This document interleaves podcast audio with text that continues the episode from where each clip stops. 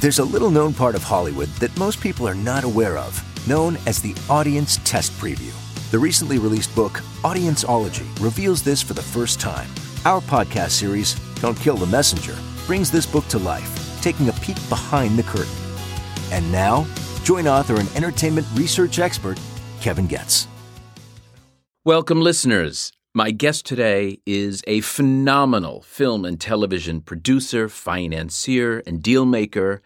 And I would like to just start by reviewing a list of some of his industry nominations and awards. In film, he's an Academy Award nominee, a Golden Globe winner, and two time nominee, and a one time BAFTA winner, as well as a seven time nominee and a three time PGA Award winner. In television, He's won a Golden Globe in addition to five Emmy nominations and two wins. And in 2015, he was awarded the Norman Lear Award for Lifetime Achievement in Television by the Producers Guild of America, an organization for which he also served as president for four years. Friends, I have Mark Gordon here with me today, and a small sampling of his many producing credits are sit down for this one Saving Private Ryan, Speed, The Patriot, Tomb Raider, Molly's Game, War Dogs, Steve Jobs, and in television, shows like Criminal Minds, Ray Donovan, and one of the most significant shows in television history, going into its 20th season, Grey's Anatomy. More importantly than that, I have to say, when I look at Mark Gordon, I am reminded of a relationship that began 30 plus years ago. I call him a friend, and I have to say, I smile when I look at him. Thanks so much, Mark, for being here. I am so happy to see your smiling face, and I'm smiling too. If anybody could see it, they would see me grinning from ear to ear to be able to talk to you. Well, I don't even know where to start. I keep hearing this voice saying, Swing kids, swing kids. Yeah. That's, I think, where we got to know each other. I actually, you did Opportunity Knocks, I think, even before that. Yep. You were partnered with our mutual great friend and someone that we both share a bromance with, Chris Meledandri. My dearest friend and my former partner, we found very quickly that we were much better friends than we were partners. As you know, because you've worked with him for so long, he has a very deliberate Deliberate. A deliberate. How about that? That was that was the that was the exact word. If you saw, I was informing, or intentional. You know, it's interesting. Very with yeah. Chris. This is the perfect Chris story, and obviously, you know, your your listeners will presumably know that he's the producer of the Despicable Me movies and Sing and the new Super Mario Brothers movie. He's the Walt Disney of today. Well, he's unbelievable. He's one of the most talented men I've ever known. And yet, when we were partners, I would come into his office saying, I've got the greatest, I just heard this incredible idea, blah, blah, blah, blah, blah. I'd be all excited about something. And he would do, he would basically sit there with his hands in front of his mouth and say nothing. Now he was thinking, but it took a long time to get something to come out of his mouth. And by the time he was ready to respond, I was so frustrated I had left the office because our rhythms were so different.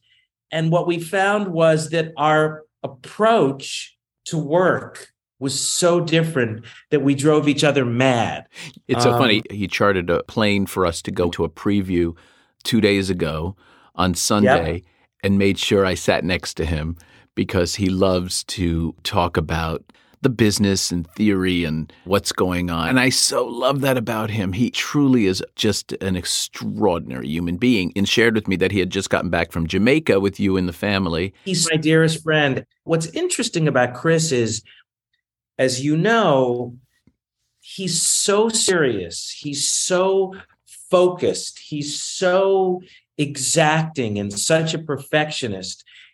And you would never presume that that guy would make these joyous, wild, spontaneous movies. Funny. Funny, funny, joyous, uh, fun. I know. And he's not those things. well, I mean, Chris, if you're listening, you know how we feel about you and keep up the good work. I was just interviewed for the New Yorker magazine and they asked me about different folks and I said Chris Meledandri is so intentional. He never makes a mistake. And he's you jinxed me or something. I said no, no, no. It's impossible. And he doesn't because of that intentionality. It's so interesting. Now, you started Mark as what I relate to, and I thought I even coined this expression, but I guess you were there before I was a hyphenate. Uh, you did a lot of things, and you were speaking to areas of interest in your life early on. And before you finally hit it, ultimately in Hollywood with Speed, which really kind of put you on the map. But tell me about your early beginnings, the little boy Mark, and what what the little guy wanted. Where were you from? How did it how did it get to be? I grew up in Newport News, Virginia, and you don't think about a career in show business growing up in Newport News, although I did have an uncle, a couple of uncles who owned movie theaters in Newport News. So I did go to the movies a lot, but it never really occurred to me to think that I could work in in the film industry. I went to college at Boston University for a year. I was studying, I was a freshman, but I was studying psychology, and I thought that was something that I wanted to do. Ultimately, what I realized about halfway through that first year was that my real passion was photography. And so I dropped out of school. I moved to New York. I had a series of jobs from chauffeur to working at the front desk of a hotel, all kinds of things to make a buck. And at the same time, I was pursuing my love, which was photography, both as an artist and working for fashion photographers as an assistant and learning and shooting bootleg album covers and doing whatever I could do. Uh, very quickly, I realized I was not ready for the real world. Uh, New York was too scary for me at 19 years old. So I decided that I would go back to school. And I had a friend who had written a play, uh, and we put the play up off off Broadway. And there's a there's a um, there's a an indie director who's been around for a long time, a guy named Henry Jaglom. Oh, sure. And my friend's mom was going out with him at the time.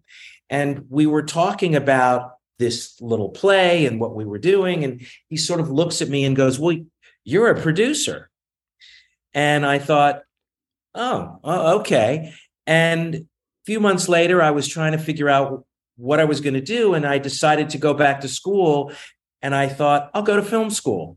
And I will go to film school and focus as a producer not as a director and it's very rare in film schools particularly what was the the sort of mid to, to late 70s film schools were art schools for people that wanted to be directors primarily and writers and artists and although i think that the producer is as important and as vital to the process as any other job it was the director that was the author the auteur which i'm I'm not such a big believer in unless it's somebody who really deserves that title.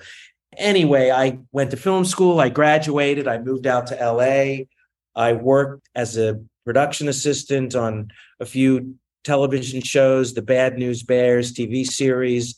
Here's Boomer, story about a dog, a couple of pilots, and got an opportunity to go back to New York and produce an off Broadway play by the same playwright friend that I was speaking of before.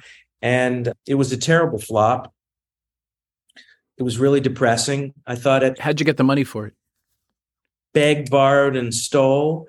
You know, interestingly enough, the cost of the production at Circle in the Square downtown, it was a play called The Buddy System, was $150,000, which sounds like five cents now. And I did the play. I didn't know what I was doing. I learned an incredible amount. But at 24, I thought my life was over, that I was a failure. Oh, sure. When we, I suspect, not unlike you, the pressure that we put on ourselves is much greater than the pressure we get from the outside.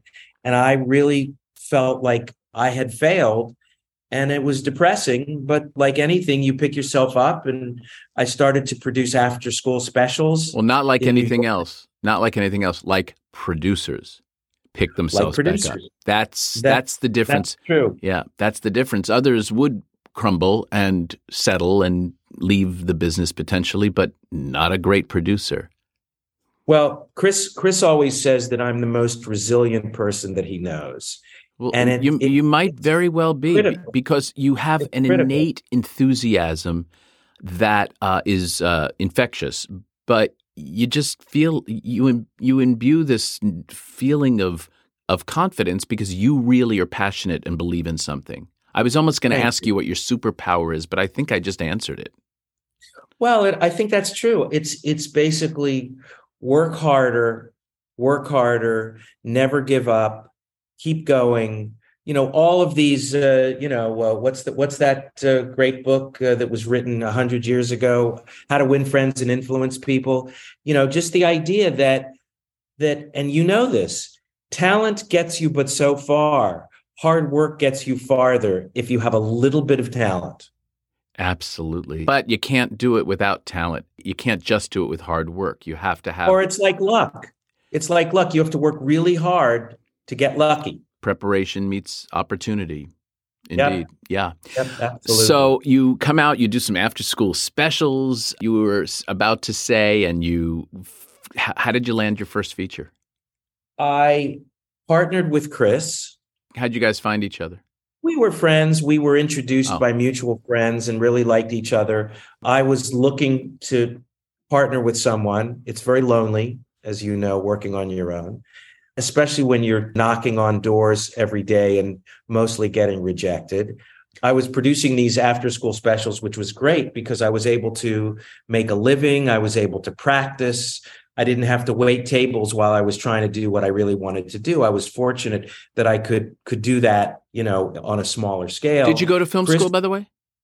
Chris was working at the time for a Uber producer by the name of Dan Melnick who oh. produced a number of films and was a studio executive. And he was ready to go out on his own.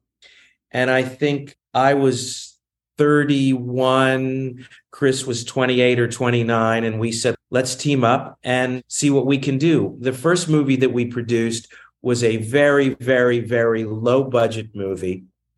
I'll say that quite candidly, it was a piece of garbage.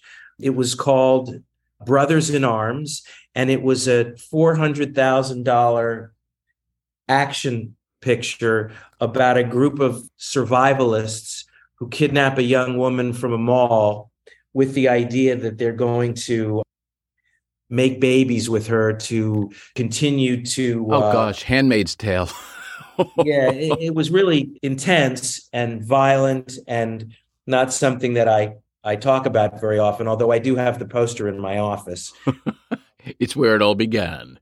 Exactly. In a world. But then I had an old friend who called and said, Hey, I wrote this script. Would you mind looking at it?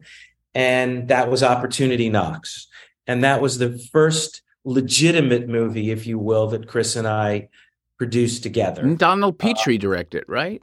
Donald Petrie directed it. He had just come off of directing Mystic Pizza which was a big indie hit uh, made by the Samuel Goldwyn Company. And it was a clue in the today, uh, yesterday's, uh, or no, today's New York Times crossword puzzle. Is that right? Yeah. Oh, how funny. Yeah. And Chris and I produced that movie with Donald. And once that movie was done, we were only partners for a few years.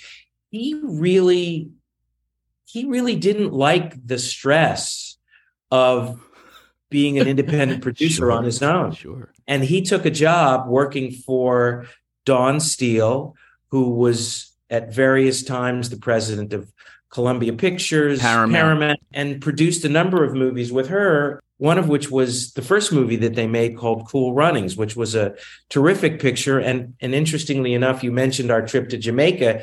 he was supposed to meet Leon, who was an actor in Cool Runnings, a Jamaican actor who was in Cool Runnings, and was also supposed to to meet the president of Jamaica because he was a bit of a Chris was a bit of, of a celebrity in Jamaica because of Cool Runnings. So he went off and took a job, and I continued to produce. And And that's um, when we first worked with each other on Swing Kids, right? Because you made Swing Kids not with Chris, but by yourself. Yeah. Yes. I did a bunch of television after he and I split up, but Swing Kids was the next movie after Opportunity Knocks. I remember Django Reinhardt. Django Reinhardt. Yeah. Well, you know, one of the, the movie was a flop, but the, The, movie uh, was the so good, though. The movie was, Oh, thank you. and it would never get made today. It would be made maybe made as a streamer. or maybe as a as a play, maybe as a musical. Yeah, a But it was something uh, at the essence of that movie because it has the background of the Holocaust, right? Or the beginning of. Well, it deals with young Germans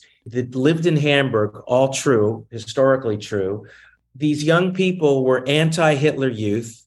They listened to swing jazz music. They had long hair. They wore funny English clothes. They were sort of the punks of the late 1930s in Hamburg, Germany. Had a great cast Christian Bale in one of his earlier quasi adult roles, Ken Branagh, Robert Sean Leonard. terrific in the movie. Yeah. Wasn't Matt Um, Damon in it? No, no. Matt Damon was in Saving Private Ryan. He would have been in the third grade probably when that movie came out. Was he in Newsies? No, I don't believe so. But I remember seeing a young Matt Damon and going, "Wow, it was a school." Oh, I know what it was. It was um it was the movie about the boarding school That's right. and it was called School Ties. School ties. Yes. And can I tell you something? I got to share something with you. So, not only talk about hyphenate. So, when you mention both Swing Kids and School Ties, I was doing voiceovers at the time as an actor, as a hyphenate, because I was a focus group moderator, but I was an actor and doing work with Barbara Harris, who did your ADR on Swing Kids. And so I worked on that. I still get residuals for Swing Kids, and I still get residuals for School Ties Wow. and many, many other movies and television shows that I did like 30, 35 years Hey, ago. that's a long time ago. I know. And I mean, I'm getting seven cents here and 39 cents here. And, but I am a vested and proud vested member of, of SAG. By the way, I'm also a, a member of the PGA. Thank you very much for the, your work you did on the mark. And oh, you're welcome. we share so much in that regard as well. And Mark, going back to you as your sort of meteoric success, speed comes along. You read this like on a plane or something, the script. Yeah, it was submitted to us. I read the script and the elevator sequence, the first act of the movie, the first 15, 20 minutes of the movie was so riveting. I had never read action on the page. I'd never seen something that jumped off the page so aggressively. And I was just knocked out by it. And you sold it to Paramount, right? We sold it to Paramount, and it literally took a year to make the deal for the writer who was paid scale. So don't ask me why it took forever. And then Paramount never made it. No, they didn't make it. It's a funny story, actually. We developed the script, we did a number of drafts at Paramount, and they decided that they didn't want to make the movie. So I said, okay, disappointed, but what a surprise. Things don't always work out the way you expect them to. I sold the movie to Fox. And about a week later, I get a call from John Goldwyn, who was the president of Paramount, president of production at the time. And a new chairman came in, Sherry Lansing. And evidently, as I understand it, they gave her a big stack of scripts to read. And she came in on a Monday. You know, she read these scripts over the weekend, her first weekend read in her new job there. And she said, I don't like anything except this movie, Speed. Oops. There was an oops. Let me get back to you on that. And so I got a call from John saying, Could we have it back? Is there anything happening with it? And I said, Listen, I've already made a commitment to Fox and I can't let you have it. And needless to say, they threw a lot of money at me to bring it back to them. And I didn't feel that it was ethically and morally correct. And I ended up making the movie at Fox. And I suspect, given who the studio uh, Paramount wanted to make the movie with, and I won't name his name because he's still living, the movie would have not. Director, you mean? Yes, the director. And we made the movie at Fox with Jan de Bont. Jan de Bont was a cinematographer, wasn't he? He was a cinematographer, had never directed a movie before. Colossal fucking pain in the ass. But delivered quite a picture. Oh my God. What he delivered was unbelievable. And you moderated speed. Oh, yes. It's one of those nights when you watched magic happen. I don't know how else to say it. It was shocking. Tom Sherak was like, I got to put this thing in a prime position. Well, that's what happened. We came out of the screening. Look, I really liked the movie, but I had no idea that it would be an audience pleaser. It was not an expensive movie. Keanu wasn't really a star. It was such elevated suspense, like you couldn't believe just the DNA of it. It's what you read on the plane, man. It's what I read on the plane and more. And Tom came out of the screening saying, We're going to put this movie on June 10th. And I was stunned. I said, Tom, we're going to get creamed by City Slickers too. There's no way we can release this movie in June. It's not big enough. And he said, Listen to me. This movie is going to be a giant hit. That's exactly where the movie should go.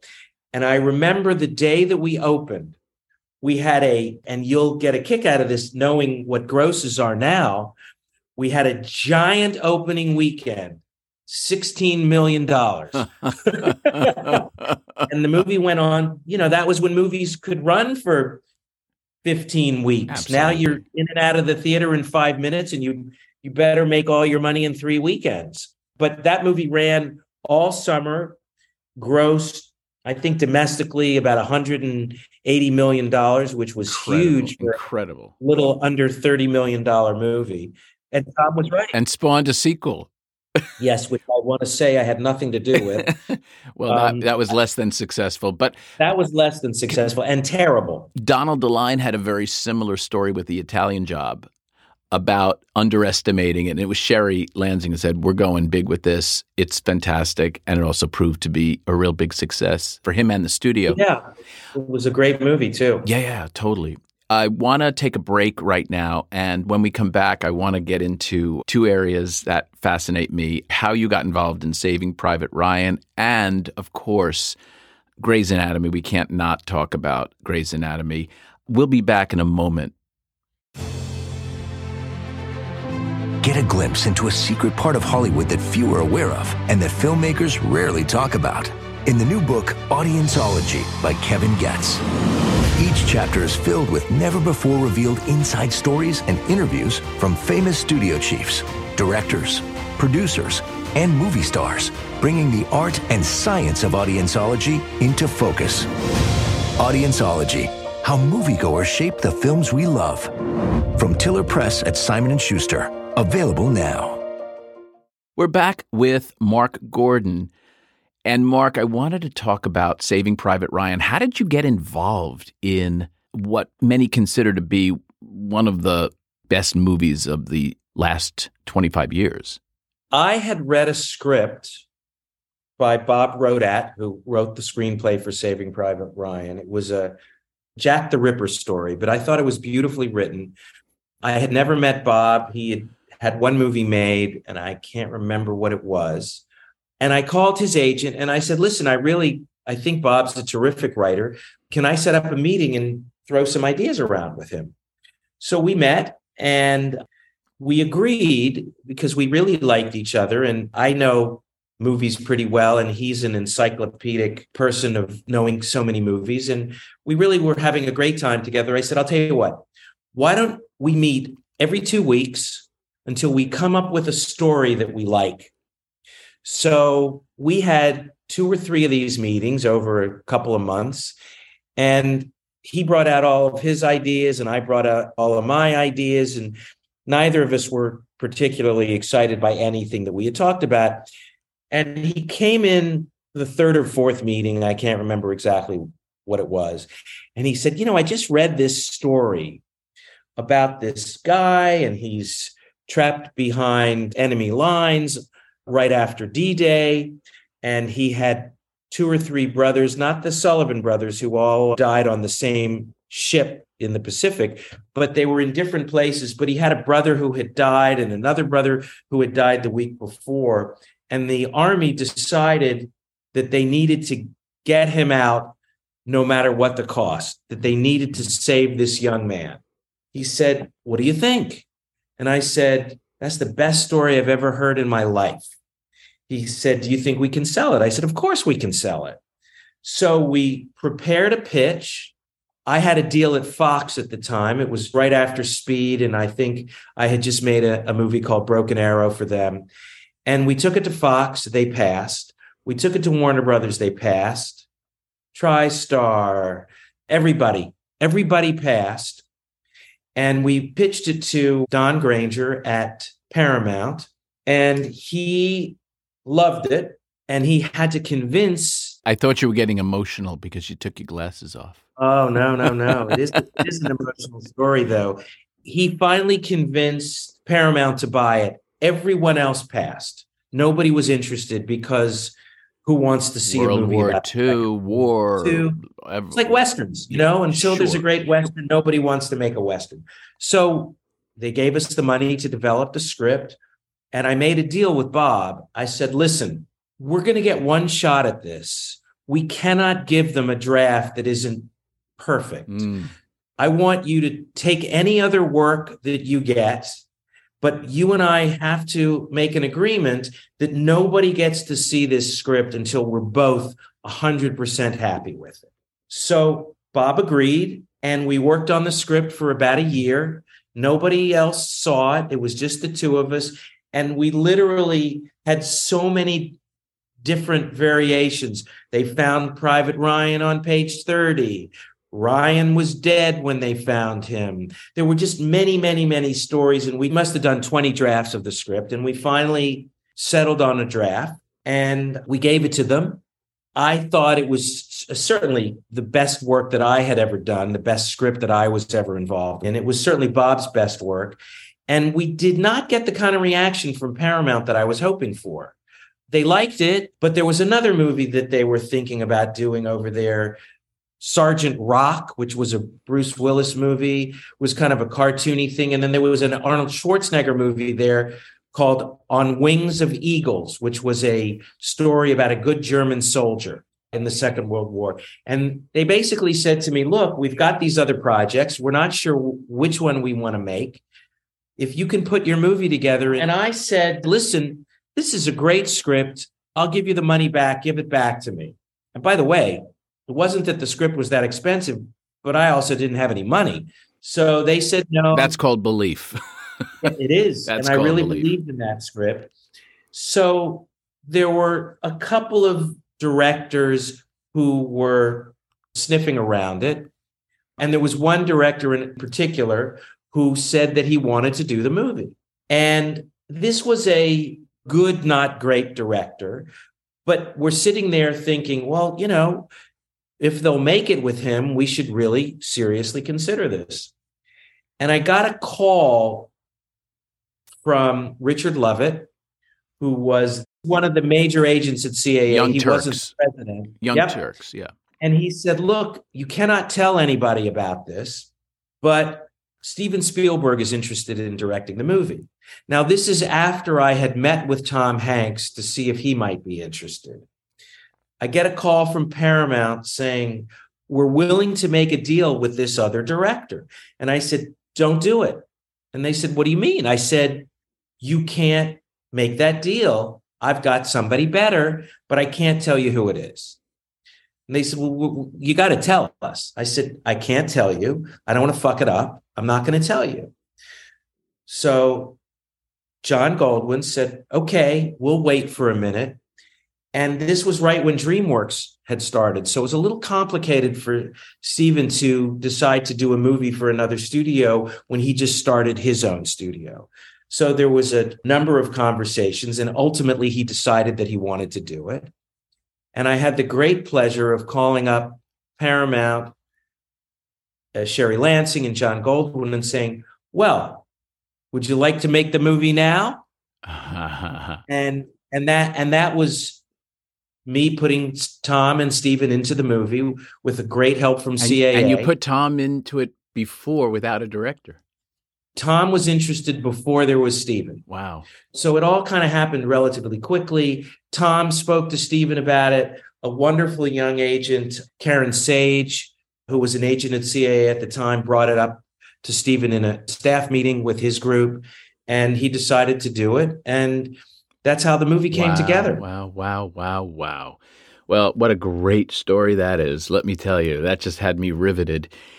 When did the relationship with Shonda Rhimes come to be? How did that happen? I think it might have been Chris Silbermann who Chris Silbermann, yes, who represented who was, her or you or both. Well, one of the people that worked with me on the film side of my company Suzanne Patmore, who passed away in the last few years. She went to ABC Studios to work in television. And I had gotten a call from Chris Silbermann sometime around that time. He ran ICM for those of you who aren't aware. Yeah. Ran ICM. At the time, he was an agent at Broder Kurland Webb Uffner. And they were a smaller boutique agency who had great clients. And he called me up. I didn't know who he was. And he said, Listen, I've had some success with feature producers, helping them transition into working in television. Would that be something of interest to you? And I said, Absolutely. And you have to remember that television was pretty much at that time purely a writer's medium. There were very few non writing executive producers. There was Jerry Bruckheimer, who had just dipped his toe into television, Brian Grazer. Brian, who had I'm not sure at that point if he was in whether, television yet.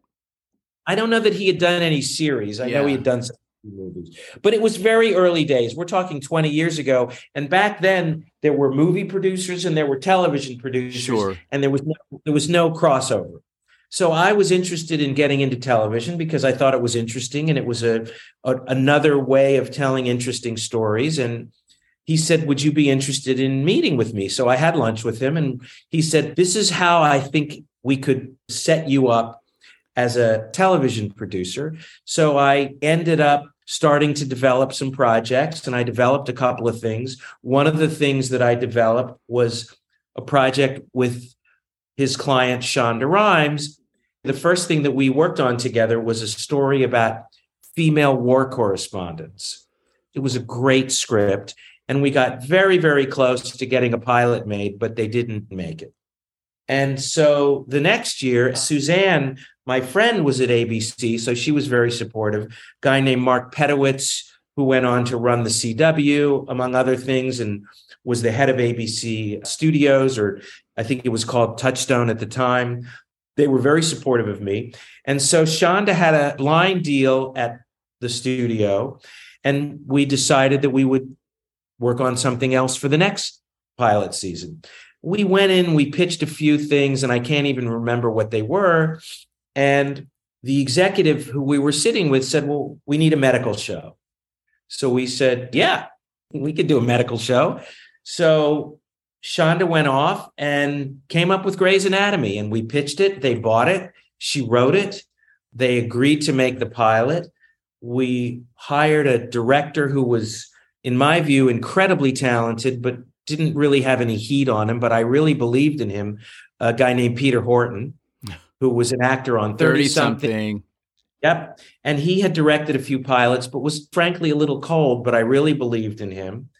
Peter, myself, Shonda, and a woman who worked for me at the time, Betsy Beers, who now and has worked with Shonda for many, many years, cast the show. One of the big arguments that we had with the studio was that they wanted us to cast Rob Lowe in the McDreamy part. Oh, the, that Patrick Dempsey played, and we said we really don't think that's a good idea and pushed really hard and we were able to win that fight. And obviously he was a big part of the success of the show. We cast meredith ellen pompeo she really hadn't done much. We saw her in a little movie that she did with, I think it was Jake Gyllenhaal. It might have been Dustin Hoffman or both of them. And we really liked her. We cast her in the part. We cast the rest of the roles with unknowns. We made the pilot. An executive who shall be unnamed thought that after three days of shooting, we should fire the director. And I said, absolutely not. He's doing a great job. And I'm sorry you don't see it, but wait till we cut it together. And we finished the pilot and we were sitting in the editing room. And this is when I realized how unbelievably talented Shonda was and is. And I'm sitting in there with Betsy and Shonda, Peter Horton, and myself. And she had never really been in the editing room before. Wow. And I had edited a number of movies and after school specials. And so I was pretty confident mm-hmm. in the editing room, as was Peter. And we had a, an editor that Peter had worked with. And Shonda says, What if we try this? And I said, I don't think that's going to work, but let's try it. And we uh-huh. tried it. I don't remember what it was. And it was like, oh, that's really, oh, that worked. Oh, that's a surprise. Eh, a few minutes later, she goes, well, what if we, what if we put this music under this oh, scene? Oh, I, I knew said, you were going to say the music was such an integral I, part of that. I said, you can't put music with lyrics under dialogue, but let's try it. Fuck if it didn't work. Oh, man. And there were a couple of other things. And so I said to her, I'm going to leave now. what do you mean? I said, You clearly have such an understanding of what you want and what this thing should be. And now we're talking 20 years ago. Mm-hmm. I was in my mid 40s. I said, I'm an old guy. I I've been thinking about putting the Rolling Stones music in here and you know exactly the kind of music, you know exactly how it should go. You have this in your head. I'm going to leave and I'll come back at the end of the day and show me what you've done. And it was unbelievable. And I've always believed that a producer's job is to make the best film or television show that you can. And sometimes that means getting out of the way. Uh, uh, and, uh, amen. Amen. And so I said to Peter, We're leaving. You're old too. He said, I'm not leaving. I said, You're leaving because she's in charge. And I left her and Betsy there. And we came back and we all worked sure, together. Sure, sure, sure. But it was her vision. And at that point, I realized this woman is unbelievably talented. Yes, she wrote a great script, but she knows exactly what she wants mm, and what wow, she wants is wow, right. Wow, what a story. And as I said, 20 years on the air. Yeah. Unbelievable. Are you still on that project? Are you still a producer of Grey's Anatomy? I still get paid. I will tell you that in the spirit of get out of the way, I was very involved in the first year. Um, but it, it became very clear to me that my job was to do what was asked of me. Totally. And be another cook in the kitchen. And I give her all the credit for the show because after the first year, we had a lot of problems with cast and the show oh, negotiations and uh, yeah. it was very very difficult. But after that i mostly got out of the way. It's a great thing for listeners to hear about that as an element of success is you don't always have to be in there and control it. Uh, yeah. good lesson for me as a business owner. I've had to learn the hard way how to be less of a micromanager and really well, let the people who you're hiring to it's not even a self-facing comment. Sometimes i'll say kevin why is your company so successful? I said well i hire people better than i am. I mean believe me i know i've got a healthy ego but never a big ego. So i know exactly how to say oh that's not my wheelhouse. Let me get out of the way if you will. We share so well, many things that way more i love that philosophy What's interesting, and the opposite can be true too. I've had shows, television shows or movies where I never ever left the building, so to speak. I was there for every minute. I had a show that had multiple showrunners over a period of time. I had a show that was quite successful that the creator got fired for some inappropriate behavior after the third episode. The showrunner didn't want to stay. I was in there on every script. I was in the editing room cutting the episodes for years.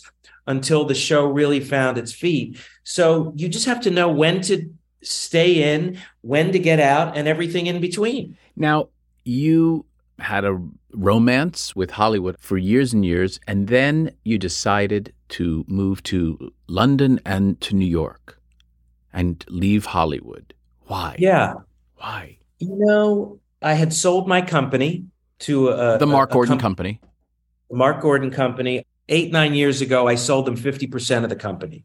And it was a, a wonderful, speaking of romance, it was an incredible time for me because I had the money to be able to finance shows that we actually owned as opposed to just being a producer for hire.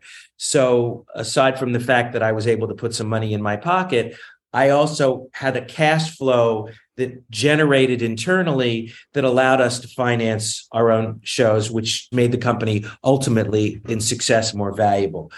After about three and a half years, for a number of reasons, I sold them the other half. And my job, and I had a five year contract, was to run their entire operation, folding my operation, which had been independent, into theirs. You're referring to E1? E1. And they were a public company.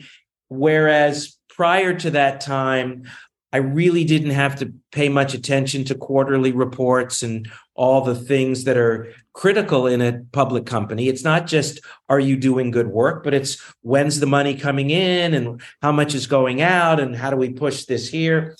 And after a year, I realized this is not what I want to do. This is not how I want to spend my time. And frankly, this is not what I'm good at. I thought I was good enough, but I kept saying to them, I'm spending so much time managing and not enough time doing. And the value that I have to you is the doing, is the making. And I'm spending too much time in board meetings and quarterly earnings business. It's not who like you are. It's not right. truly who you are. It, you can do it, but it is right. not your DNA. Exactly. And I realized, okay, both of my kids are older children are out of the house in college. My youngest is six. So moving her wouldn't be so difficult. And I thought now's a great time to move to New York and continue to be a producer, but also to start producing theater and producing Broadway and producing off Broadway and in London in the West End. And so I wanted to try something new. That's a full circle, man. That's a full circle from it your is. time um, with Henry Jaglom and the off off Broadway theaters. Yeah. And also, I thought, you know what? I need a change. I don't love living in LA. I've always wanted to move back to New York. I was happy to move to London because my wife is British. We still have four television shows on the air. Grey's, Criminal Minds, The Rookie, and The Rookie Fed. So I'm very engaged in our television business, plus all the new things that we're developing. We're making a series of film and television shows for Netflix based on the C.S. Lewis Narnia books. We've got another movie that we're getting ready to do and some limited series getting ready to be made. It's funny because I moved to New York. Six months later, COVID hit. And now even if you're in LA, people don't want to meet with you in person. No, they want to meet you over right. Zoom. There is a look, I'd rather be in a room with a writer than on Zoom, but I've adapted. But when it comes to certain kind of meetings with executives or pitch meetings, when you think about the fact that you would drive an hour from your office to Netflix, you'd sit in the lobby for 15 minutes, you'd go up, you'd shoot the shit for a while. It's half a day instead of literally 45 minutes. So the ability to get more work done, particularly with executives and pitches and meetings that are less creative, so to speak, in terms of writers and so on, which I much prefer doing in person if I can. COVID changed our business so dramatically. You don't have to be in LA. So you're loving it now in New York? Oh, I love being in New York. It's been off and on. I'm a New Yorker at heart. I know you are, like me, and there's an energy to this city. And I find creatively that there's so much going on and that it stimulates me creatively. I go to the theater, I go to the movies, I see ballet, I go to the concerts. LA is just a different kind of town. I have to say this as we end this interview is our lives are very paralleled in terms of our trajectory as sort of where we started, the different ways that we got there, but going to a certain place in our careers and then coming back to what we loved. And yep. there's a self awareness to that, I think. And I just applaud you for it. And I'd like to think that I possess it also. And thank you so much for taking this time to share in what I think is going to be one of my best interviews because you are just who you are. Thank you, my friend. A mensch and haimish are my two words for you. I'll take both of them and ditto. You're the same kind of guy as me in that respect, too. And I so appreciate it. Have a wonderful rest of the day. To our listeners, I hope you enjoyed our interview today, and I encourage you to check out Mark's body of work, including the new Broadway show that he is involved with called Life of Pi. For other stories like this one, please check out my book, Audienceology, at Amazon or through my website at kevingoetz360.com. You can also follow me on my social media at kevingets360. Next time on Don't Kill the Messenger, I'll welcome Jim Gianopulos, who previously was the chairman of both 20th Century Fox and Paramount Pictures. Until next time, I'm Kevin Goetz, and to you, our listeners, I appreciate you being a part of the movie making process. Your opinions matter.